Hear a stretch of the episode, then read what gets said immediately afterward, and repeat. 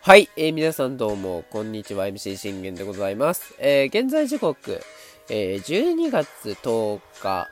えー、日曜日、16時21分となっております。えー、信玄の全力絶叫ラジーというところで皆さん声もよろしくお願いいたします。えー、この番組はオリファン歴11年目の私信玄がお、えー、オリックスの試合の振り返りから、えー、大谷 FA 最新状況、吉信 FA 最新状況、えー、そして、えー、気になるチーム状況、もろもろなど、えー、もしくは、えー、ストーブリーグ等の最新状況、もろもろなどを12分間で僕の思いの丈を語っていくラジオ番組となっております。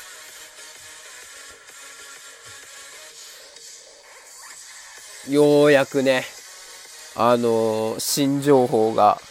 入ってきまして、まあ、まあ、昨日はちょっとね、あの、僕の喉の状態もね、あまりにも良くなかったので、あの、収録休ませていただいたんですけど、一日。また今日からね、あの、収録の方は、えー、撮っていこうと思います。まあ、ちょっとね、配信の方がですね、あの、まあ、ちょっとだけお休みいただこうかなとは思っているので、その分ちょっと収録に力を注ぎつつ、えー、行きたいなと思っております。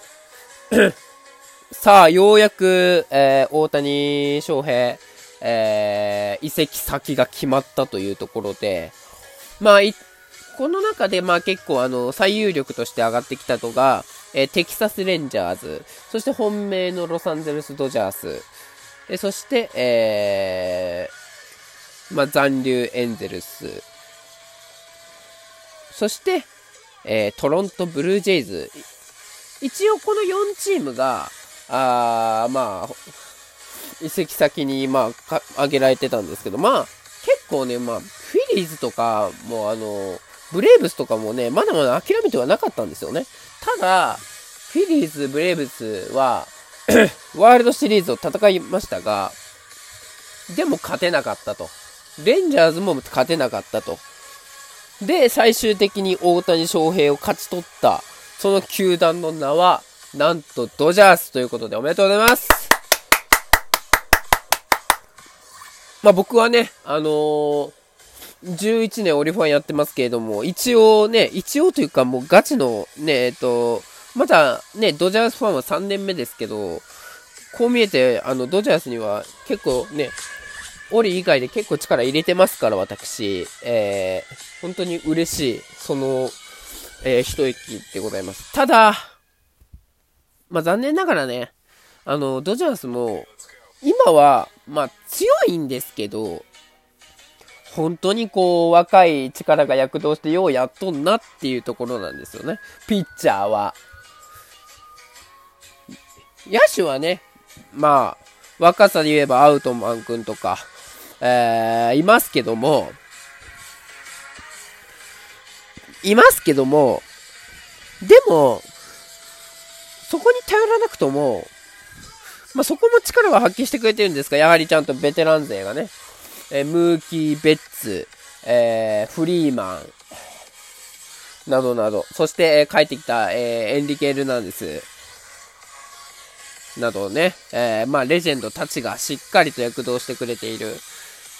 まあ、だから、あポストシーズンはいけて、まあ、地区優勝はできたというところでございます。まあ、残念ながらね、ちょっとワールドシリーズ、には、あの、いけなかったんですけれども、ダイヤモンドバックスにあのね、3立て見事にされまして、もうチリッチリになるまでされましたというところでね。だから、あとそこなんですよね。そこでうまく、あの、若い力が、やっぱり、こう、ピッチャーが今もう若い力しかいない。ベテランがカーショーしかいないんですよ、今。うち。あとは、あのーうん。そう、カーショーしかいないんですよ、ベテランが。あとは、前にも語りましたけれども、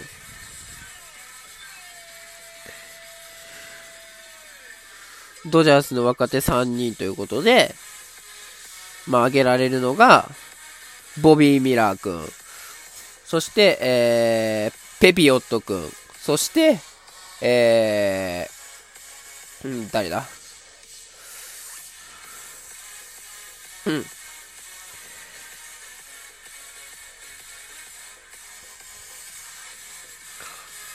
あ、エメット・シーハン君とかね、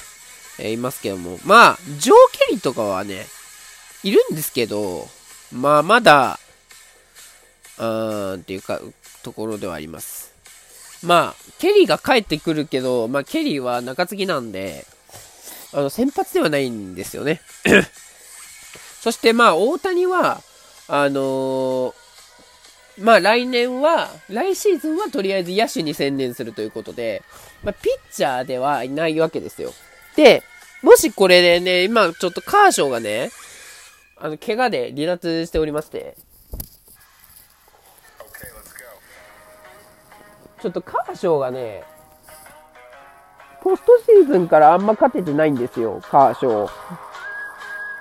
だからそこがやっぱどうにかなんないと、っていう課題が山積みなんですよね。だから正直簡単に勝てるっていうチームでは今ないんですよ。我がドジャースの。えー、まあ他ね、あの中継ぎにはグラテロル君とか、あのー、いますけど、ヤーブローとか、いますけど、あとダスティン・メイとかね。あと、フィリップス、ベシア、あファガーソン、そしてグロマイケル・グローブ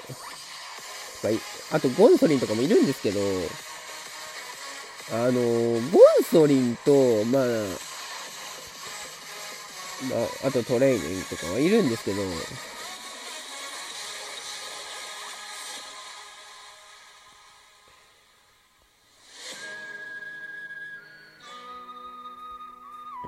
うん。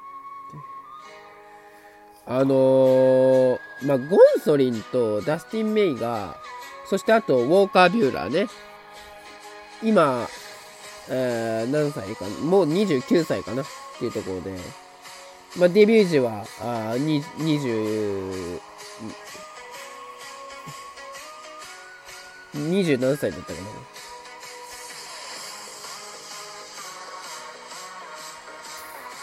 今、今で29なので、まあ、16年ですね。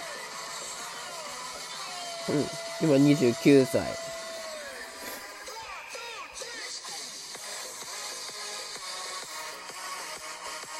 うん。今29歳なので、えー、プロ入りが2015年、初出場が17年というところで、まあ、21、22あたりで、まあ、デビューはしてるんですけど、まあでも、そこでまだ、せっかくおっていうところでね、あのー、をうまく、これ、カーショを超える新エース来たなって思ったんですけど、その確定がやっぱり怪我に変わっちゃって、あの、うまく、えー、ローテが運べてなかったというところで、え残念ながら、あ故障者リスト入りになってしまったんですよね。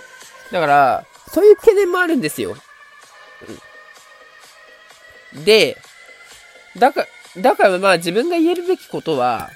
簡単に勝てるチームではないです。今のドジャースは。あの、昔はね、そりゃいっぱいあの、いましたよ。カーショー以外にもね。あの、まあ、前剣がいたりだとか、あの、ね、ウリアスくんがいたりだとか、いましたけど、そのウリアスくんも今もうね、えー、麻薬の件でまあやらかして、えー、ドジャースから追放になりましたし、バウアーが入ってきて、おってなったんですけど、それもね、もう、パーになっちゃったし、まあ今思えばね、あの、バウアー全く悪くなかったんで、あの、その問題について。で、代わりに日本へ来て、日本で無双するというところで、結局まあ2敗はしま、3、2敗、3敗かな？したけど、結局10勝2桁上げてるから、まあやっぱスーパースターだわと。もう神の領域だわというね、言わざるを得ないっていうところまでなんですけど、だからそういうところの懸念点もあるんですよね。もし、ゴンソリンと、せめてダスティン・メイ、そしてビューラー、この4看板が復活すれば、全然チャンスはあります。この4看板がしっかりと復活してくれれば、特にゴンソリンとやっぱダスティン・メイですよね。この4看板、あとビューラー、あ、違う、4看板じゃないの3看板か。3看板がしっかりと復活してくれれば、僕は何の、あの、あれもなく、もう全員2桁を上げれるようなピッチャーには多分なれると思うんで、特にビューラーは。うん、ビューラー、ゴンソリンは、あの、大丈夫だと僕は思いたいんでね。だからまあ、それがちょっと厳しいってなると、また今年も、えー、ボビー・ミラー君、そして2桁を取った、えー、ペピオット君、そしてエメット・シーハン、23歳というところで、まあ、一番のまあルーキーがエメット・シーハン君なんですよね。まあ来年から24歳になりますし、ボビー・ミラー君も25になりますし、ペピオット君はもう来年28ですからね。だからこの3人がやっぱり、また来年も頑張んなきゃいけないようになるんじゃないのかなってちょっと思います。はい。あとは、せ、あのー、まあ、トレードしてきた、あのー、ベテランが、やっぱ勝つ以外ないと思うので、だから、まあ、来年、まあ、軽々ポストシーズンに行けるかって言われたら、まあ、そうではないよっていうことを、僕は突きつけたいなと思っているので、すっかり言うと、こんな、まあ、打線は本当に申し分ない世界、もう世界最強の、ね、戦力と言ってもいいんですけど、やはり投手力が今ちょっと若いので、えー、経験値とかも、まあ、大谷とかに助けてもらえればなと思っておりますということで、来年頑張りましょう。バイバイ。